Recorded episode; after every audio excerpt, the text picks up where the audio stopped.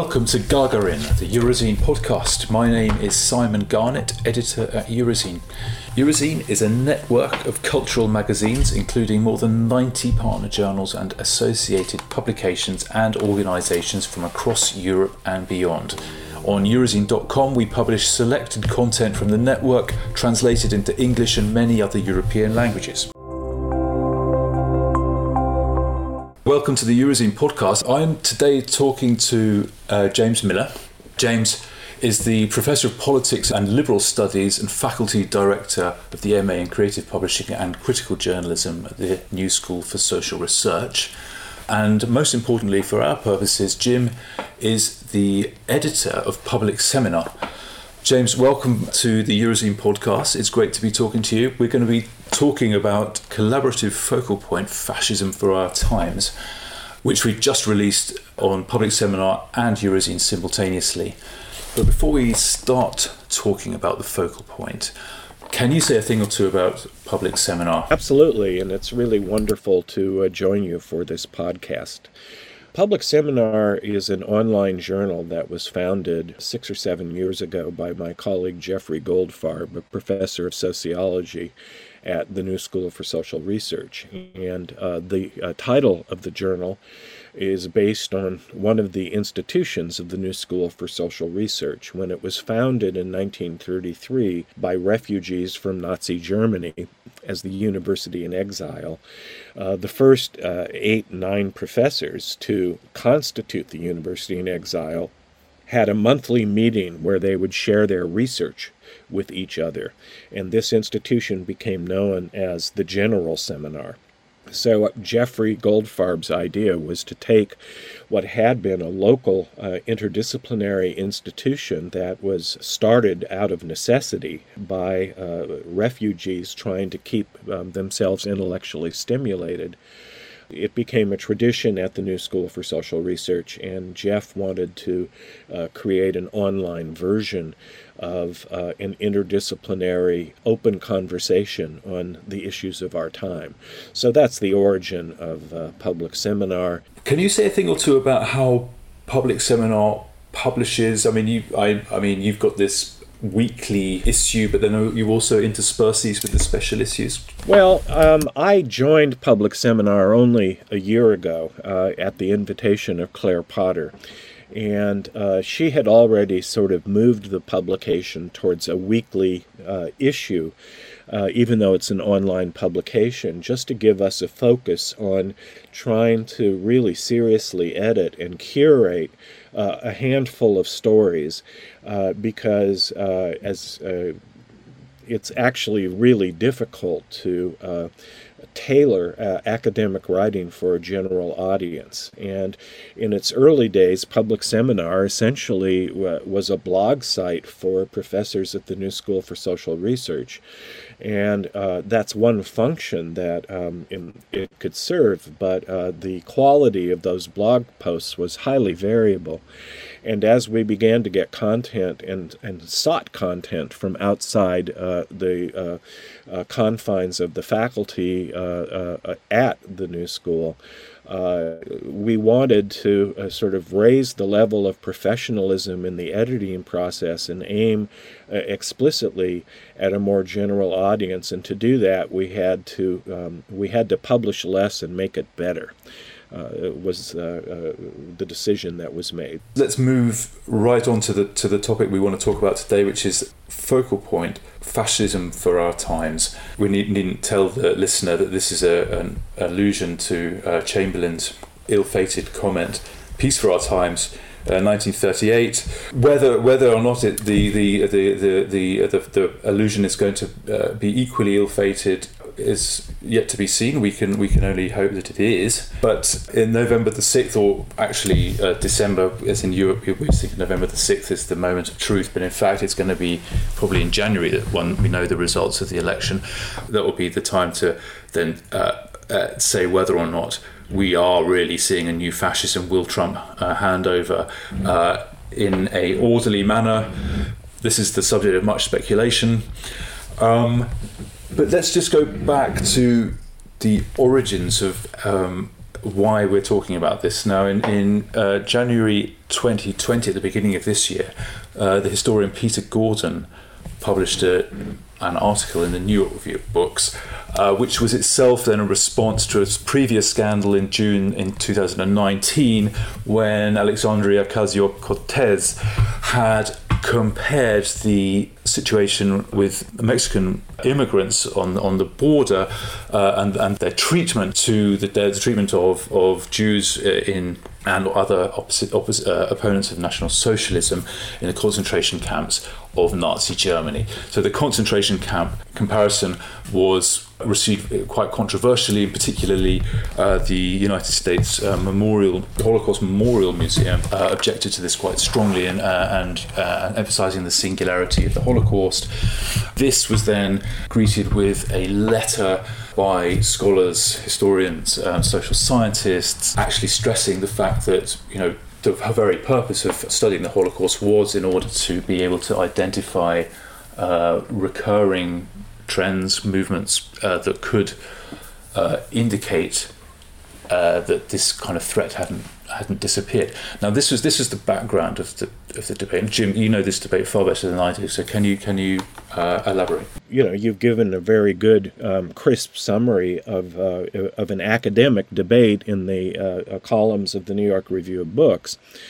But that debate was unfolding against a much broader political backdrop in which the word fascism had been increasingly deployed in political polemics among activists and people on particularly coming from the democratic socialist left in the United States. These would be, in electoral politics, they would be supporters of Bernie Sanders and of the far left of the Democratic Party. But there was on the ground, almost from the moment that Trump was inaugurated, there was a movement of quote-unquote resistance. And the very word resistance is already redolent of the 30s and 40s and the resistance movement in France to the German occupation. And within this activist cadre, there was a sense on the ground that the future of American liberal constitutional democracy was at risk with the presidency of Donald J. Trump. And this concern deepened as time went by. It is the grassroots concern is was part of what fueled the impeachment of the president, which of course he failed to be convicted in the Senate. It also fueled on the ground confrontations on college campuses when alt-right, alternative right, conservative speakers would be brought to campus. They would be confronted, sometimes physically, by neo-anarchists dressed in black, wearing black masks and wielding baseball bats and calling themselves anti-fascists or Antifa. So there's a much broader political background in the United States to the dispute that was being carried on in the pages of the New York Review of Books. So that was at the beginning of this year, and then the debate kind of caught the attention, and then it was drawn out a bit. But what did you particularly feel needed to be elaborated on? What needed to be developed that hadn't been? It's a leading question because I was involved in this debate too, but what was it in your mind that we were trying to do that hadn't already been done? There are many aspects to making this kind of analogy or using a category like fascism.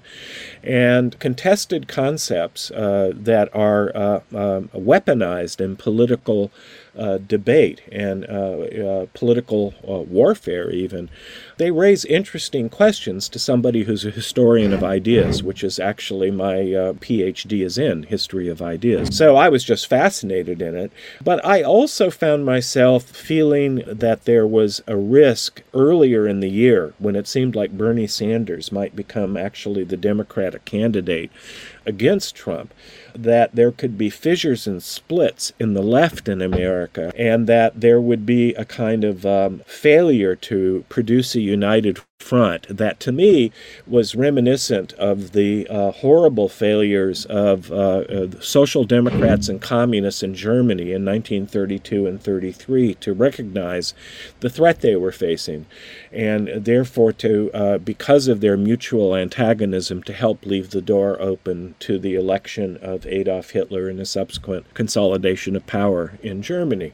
So I had found myself thinking in terms of Weimar and risk, I suppose, even before the election of Trump, because I had been in Europe. I had seen what was happening in the Czech Republic on a trip, and then I'd gone to Poland and could see what was happening to the sharp turn to the right in Poland. And then I ended up on that trip in Dresden, where there was a neo-Nazi kind of demonstration group that had formed under the rubric of We the People, which had been the chant of the anti-Soviet demonstrators at the time when the communist regime fell in what had been East Germany.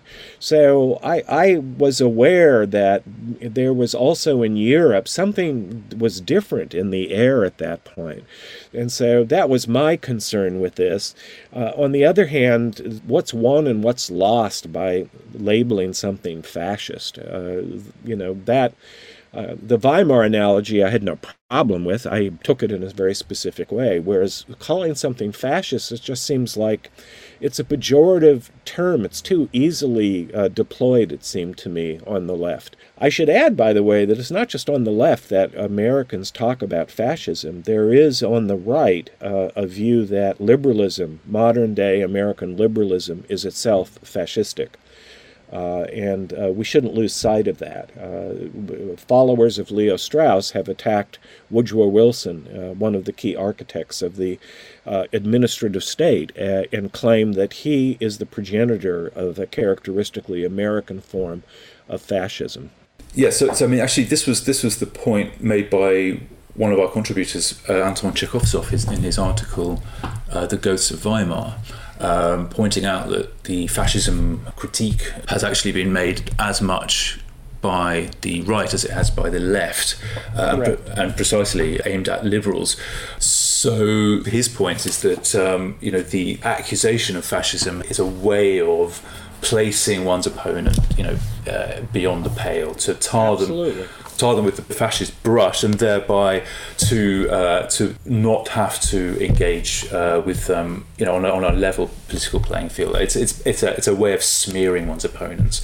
This manoeuvre can also, I think, be said of the anti-fascist discourse. And in fact, one of our questions in the editorial was, what function, and I'm quoting here, what functions do both terms, fascism and anti-fascism, serve in the political competition? Do they tend to be used in ways that are discursive or divisive? What does their inflationary use tell us about the praxis of contemporary democracy? The praxis of contemporary democracy. I'm not even sure, that in itself is would have to be unpacked as a phrase, what we mean by it. But I think one thing that we can say, based on what you were just reporting about the mobilization of the term fascism on both the right and the left, is I think that in both of these cases, it's absolutely and essentially linked to anxieties about what is democracy today and what role is there for government and big government. On the right, there's a concern about a kind of corporatist structure in which deals are hashed out between unelected leaders of unions and of bureaucracies.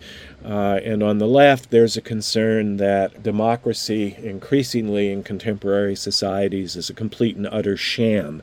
And the anti-fascists in America, it matters that they hold this very radical view of what democracy should be in terms of a horizontal nesting network of institutions that are as fully participatory as possible.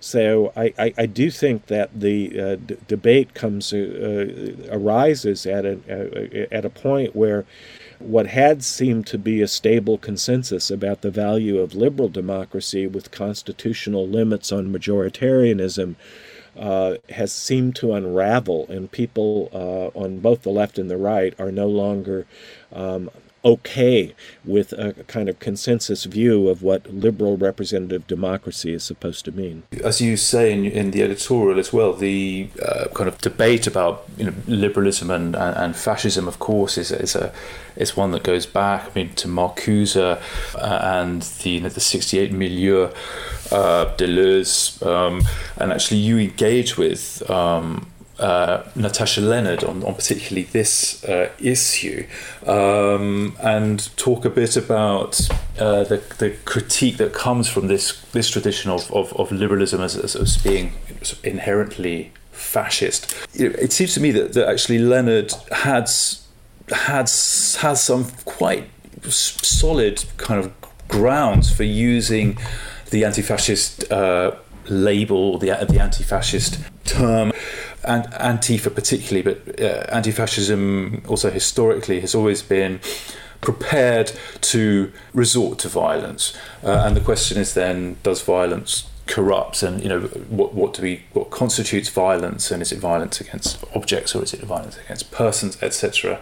And then she replies, well, actually, what does it mean? What does it mean to talk about non-violence when we're talking about people who are themselves walking down the streets with weapons, openly threatening they are themselves violent? Can one talk about non-violence?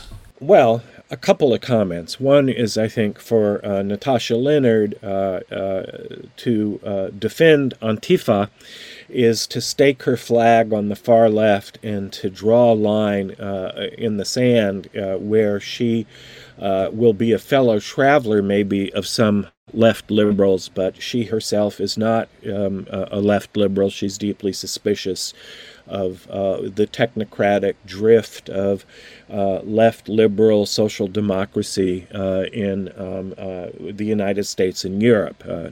So the debate over violence, it seems to me, when I was talking with Natasha, yes, of course, it's true that in a city like Portland, there is an armed right-wing militia that shows up at demonstrations carrying guns and pretty powerful weaponry.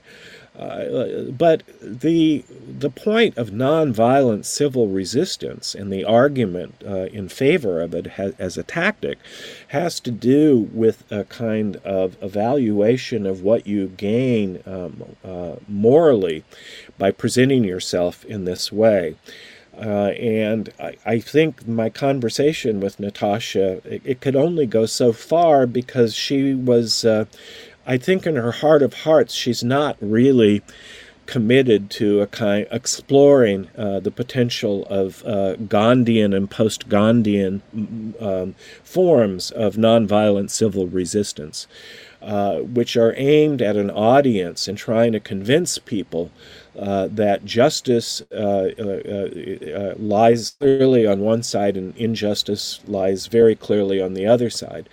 The problem tactically when you get into street fighting in a city like Portland is that the Antifa demonstrators have in effect ceded the moral high ground and essentially have handed a weapon, a rhetorical weapon at least, to Donald Trump and his supporters.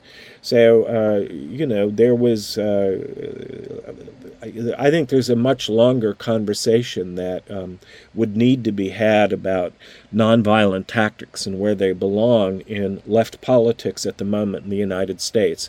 I would say that Occupy Wall Street was avowedly nonviolent, but wink, wink, it it basically permitted neo-anarchist trashing of property and vandalism on the sides. And it was all a way to try to bait the police into overreacting and to gain sympathy for protesters. And to some extent, it worked in the early days of Occupy Wall Street, and then at a certain point, it stopped working. In part, the police stopped overreacting, and then suddenly all you saw was the vandalism rather than the police overreaction. So the same issues have arisen in the Black Lives Matter movement, and they just naturally arise in the American context because there's a long tradition now going back to the civil rights movement of the 60s of nonviolent resistance, and there's an equally robust sense that those nonviolent tactics may be insufficient in certain cases. So here in America, the left oscillates between the two tactical strategic positions. Let's move to another of the articles, and this one was Jan Werner-Müller, whose article, Authoritarian Populism is Bad Enough, makes the argument on conceptual lines that talking about fascism is simply not accurate from a historical but also from a political concept, and that, in fact, we have a perfectly good description of what we are seeing in the US with Trump, but also in Europe. With politicians like Salvini or Le Pen or Bjorn Höcke of the AfD, why do we need a concept of fascism? How far does this argument go? Is it enough to say we don't need to talk about fascism because we've got a concept? It might be a topic that the political scientists can debate, but does this have any impact on how we think about Trump and the like politically? No.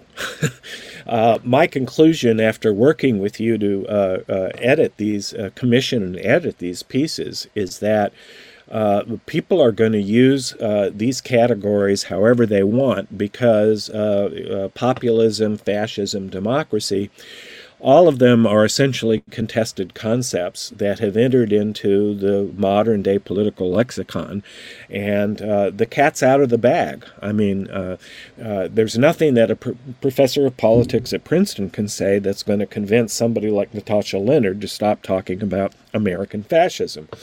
And really, I mean, another excellent piece that we published by David Bell argues that the correct term that we should use is Caesarism. Now, this is comes out of David's excellent new book, Men on Horseback, in which he points out the tradition of the authoritarian strongman that accompanies the rise of modern democracy as a kind of shadow and a threat. I think David Bell is absolutely correct about this shadow threat of democracy, and that, the imagery of Napoleon is one of the shadow threats of modern democracy when democracy's reborn as a serious movement in an attempt to create new, more democratic institutions, in my view, during the French Revolution, and from there spreads around the world, including back to the United States, where it triggers a democratizing movement in the United States itself as well. So we could call it Caesarism, but of course nobody's going to use that term because it's too archaic sounding. And Jan's own term populism, the way he used it in his famous book on populism, is itself deployed as a pejorative, snarky term. I don't think populism as a word in English certainly appears for the first time in the United States, and it's an attempt to make America more democratic. And the idea that, populism is a non-starter seems to me very peculiar, since the rebirth of modern democracy revolved around staking a claim to popular sovereignty being the correct foundation for a just constitution. There are many institutional challenges that arise out of trying to implement that thought in practice, but to just assume that people power or the attempt to have a more direct assertion of popular sovereignty is on its face a mistake, it seems to me, again, that has its own problems. I guess the way I would put it from an intellectual academic point of view is labeling people pejoratively populist, it keeps you from doing the hard work of actually defending liberal limits on democratic majoritarianism that are now under assault and attack, because you just label the people you don't like as being populist and then you're done with them. But, you know, this kind of rhetoric, that's political rhetoric gets weaponized all the time. And in some ways, the vagueness of the terms as they're mobilized does political work for different people and different relationships to these terms. So, you know, trying to be fussy about it or have, you know, a Royal Academy dictate what the correct terms are, that's never going to go anywhere as far as I'm concerned. We published not in the focal point, but we co-published another text by the German political scientist Philipp Manow, where he made a similar point, is that the populism concept is actually kind of has an exclusory function.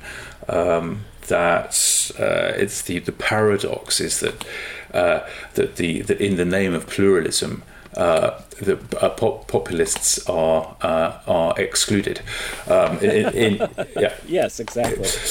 I mean, and again, you know, it's in a sense to sort of to you know, it's a formal way of delegitimizing, to use that term again, of a political movement or a way of articulating a set of political interests whose form one finds repellent. Now, I think you and I would have both agreed that the form is repellent. But is there a sense, you know, that the fascism critique, but also the populism critique, in connection with the US and the situation, is actually a way of not engaging? I mean, I remember, you know, after 2015, the post-Clinton kind of Democrat debate was all about, we need to go out and we need to then talk to people that we've, you know, been systematically excluding. That good intention didn't last very long at all.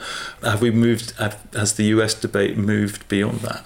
I think it's hard to say because the United States at the moment is at a point of maximum conflict, the likes of which I have only seen in my lifetime previously in 1968 in the aftermath of the assassination of Martin Luther King Jr. and the massive riots that swept across America and destroyed many predominantly black neighborhoods in American cities, combined with a very increasingly vehement and violent anti-war movement that I was part of. So I think that at the moment we're coming, you know, in a properly functioning democracy, an election should be civil war by other means, and you only hope that instead of resorting to warfare, the votes will be counted, the other side will retreat nonviolently, and there will be a transfer of power.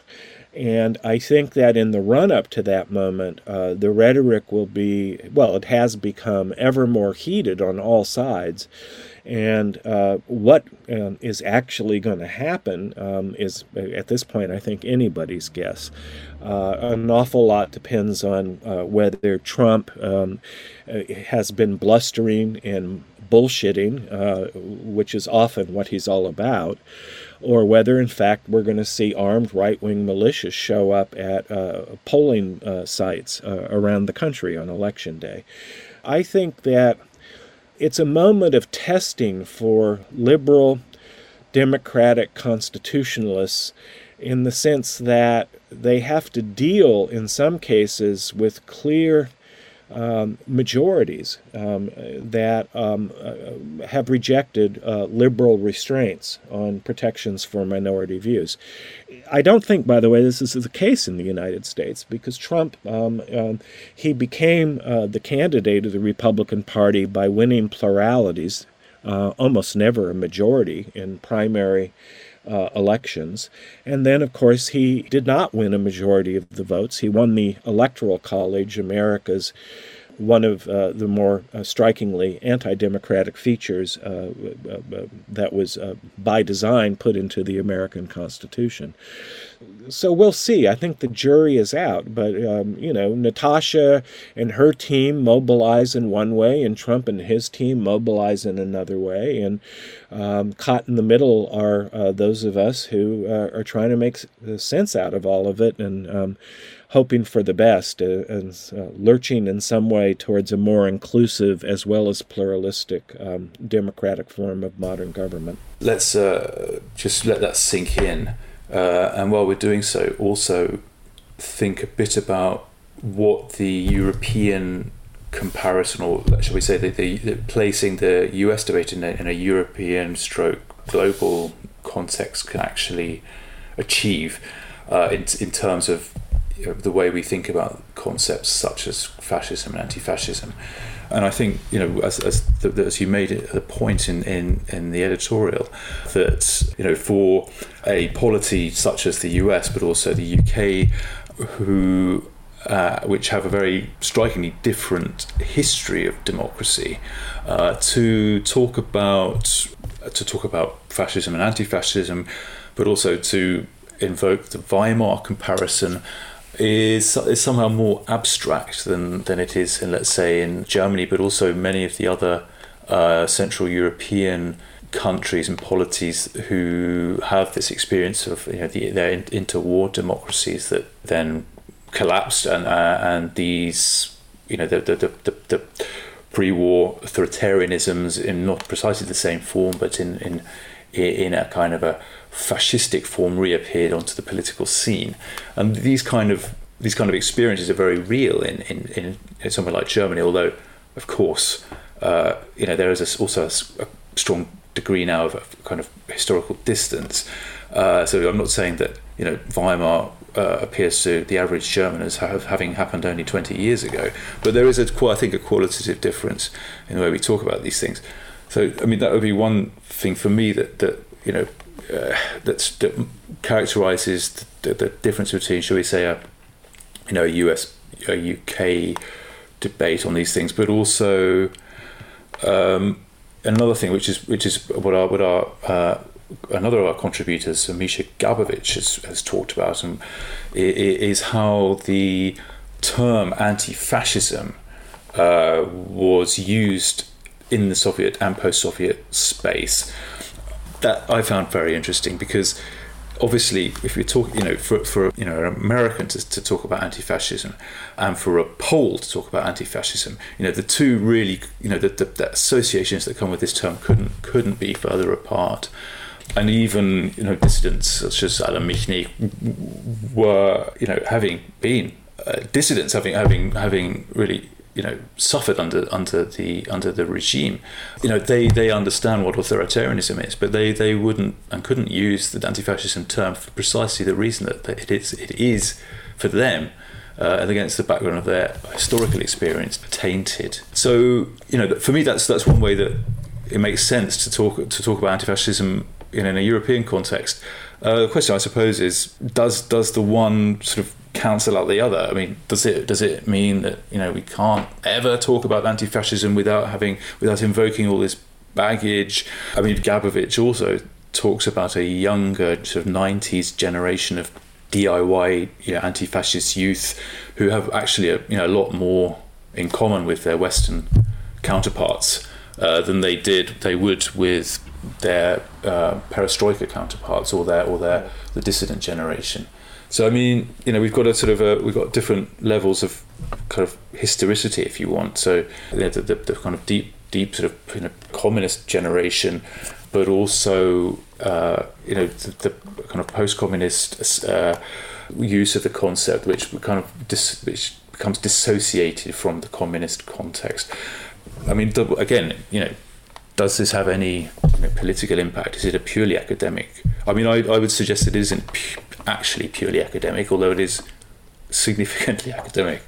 What do you think? Well, I think in a way you've answered your own question, because it really depends on the context. And this whole question rings very differently if you're writing in a Russian context or in a German context than it does in an American context. In America, you know, the Soviet, the communist experience is very far away. And in some ways, I've always thought that it's a real limit of the American left how remote it regards itself from the experience of actually existing communism as it was experienced after World War II in Eastern Europe and the Soviet Union. So in America, for most Americans, anti-fascism simply doesn't have those associations. Most activists wouldn't think of that. So this is why I think, you know, in the United States, certainly, it's primarily an academic discussion of the proper usage of terms in terms of political analysis or for serious historiographic analysis. And there, these debates over how to use terms like democracy, fascism, populism, that there they obviously do matter. That's one reason why I'm proud of the fact we published the essays we did. We actually disagree with you that it's only a US phenomenon, and in fact, even in Europe now, there's actually very little reflection of, you know, in terms of about the historical kind of meaning of anti-fascism.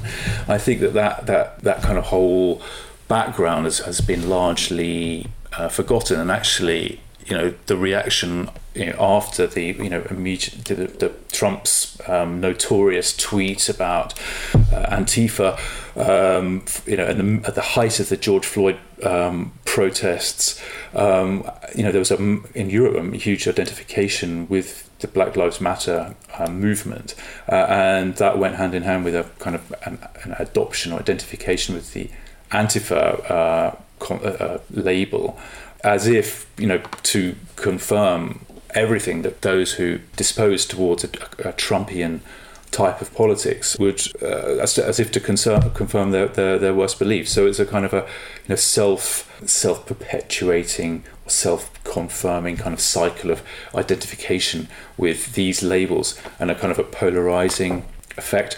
But just, I mean, just to weigh in here a little bit, because, I mean, let's not forget that there's one place where the anti-fascism term is very alive, and that's in the Russian Federation.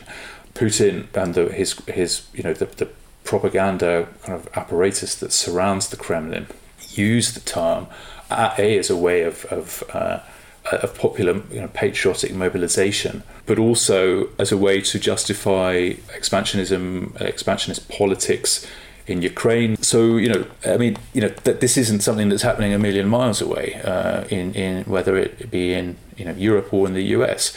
The left, and I'm, this is a somewhat polemic, you know, I'm playing devil's advocate a bit, but does the refusal, if it's a refusal or unwillingness to engage with, you know, the history, the conceptual history of anti-fascism, is that part and parcel of a tendency on the left to not want to actually look at what is being done with the term in the here and now in Russia?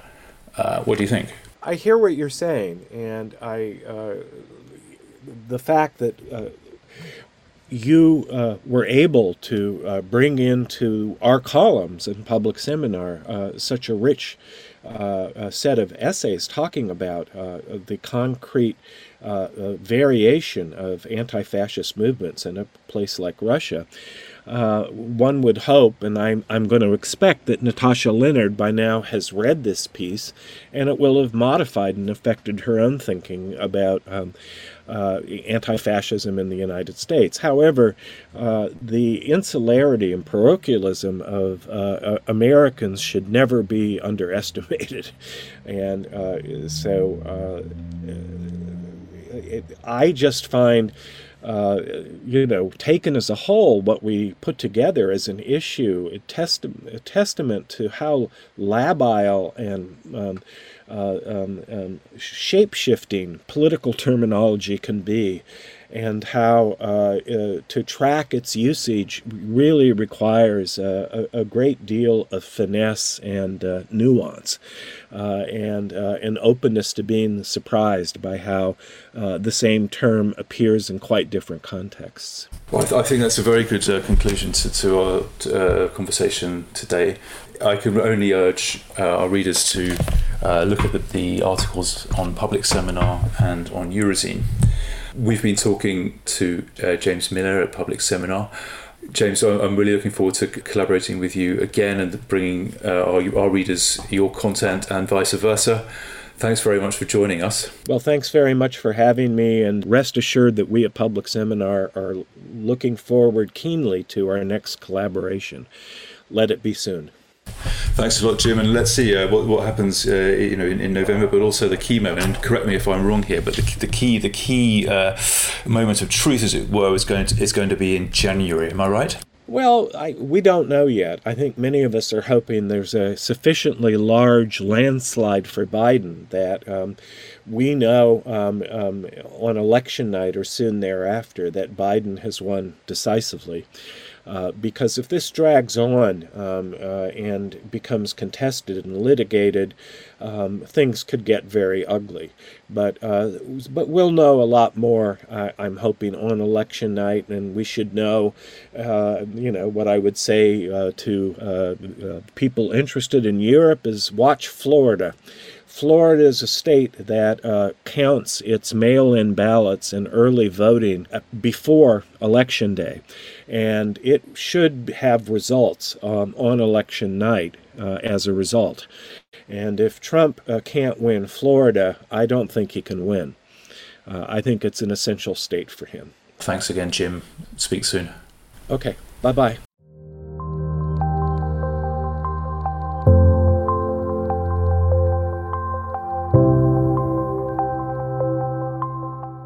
You've been listening to Gagarin, the Eurozine podcast. Please subscribe and rate us on SoundCloud, Spotify, or wherever you found us. You can also subscribe to our weekly newsletter, which informs you about the latest content published on Eurozine and about new issues of the journals in the Eurozine network. I'm Eurozine editor Simon Garnett. I hope you've enjoyed listening.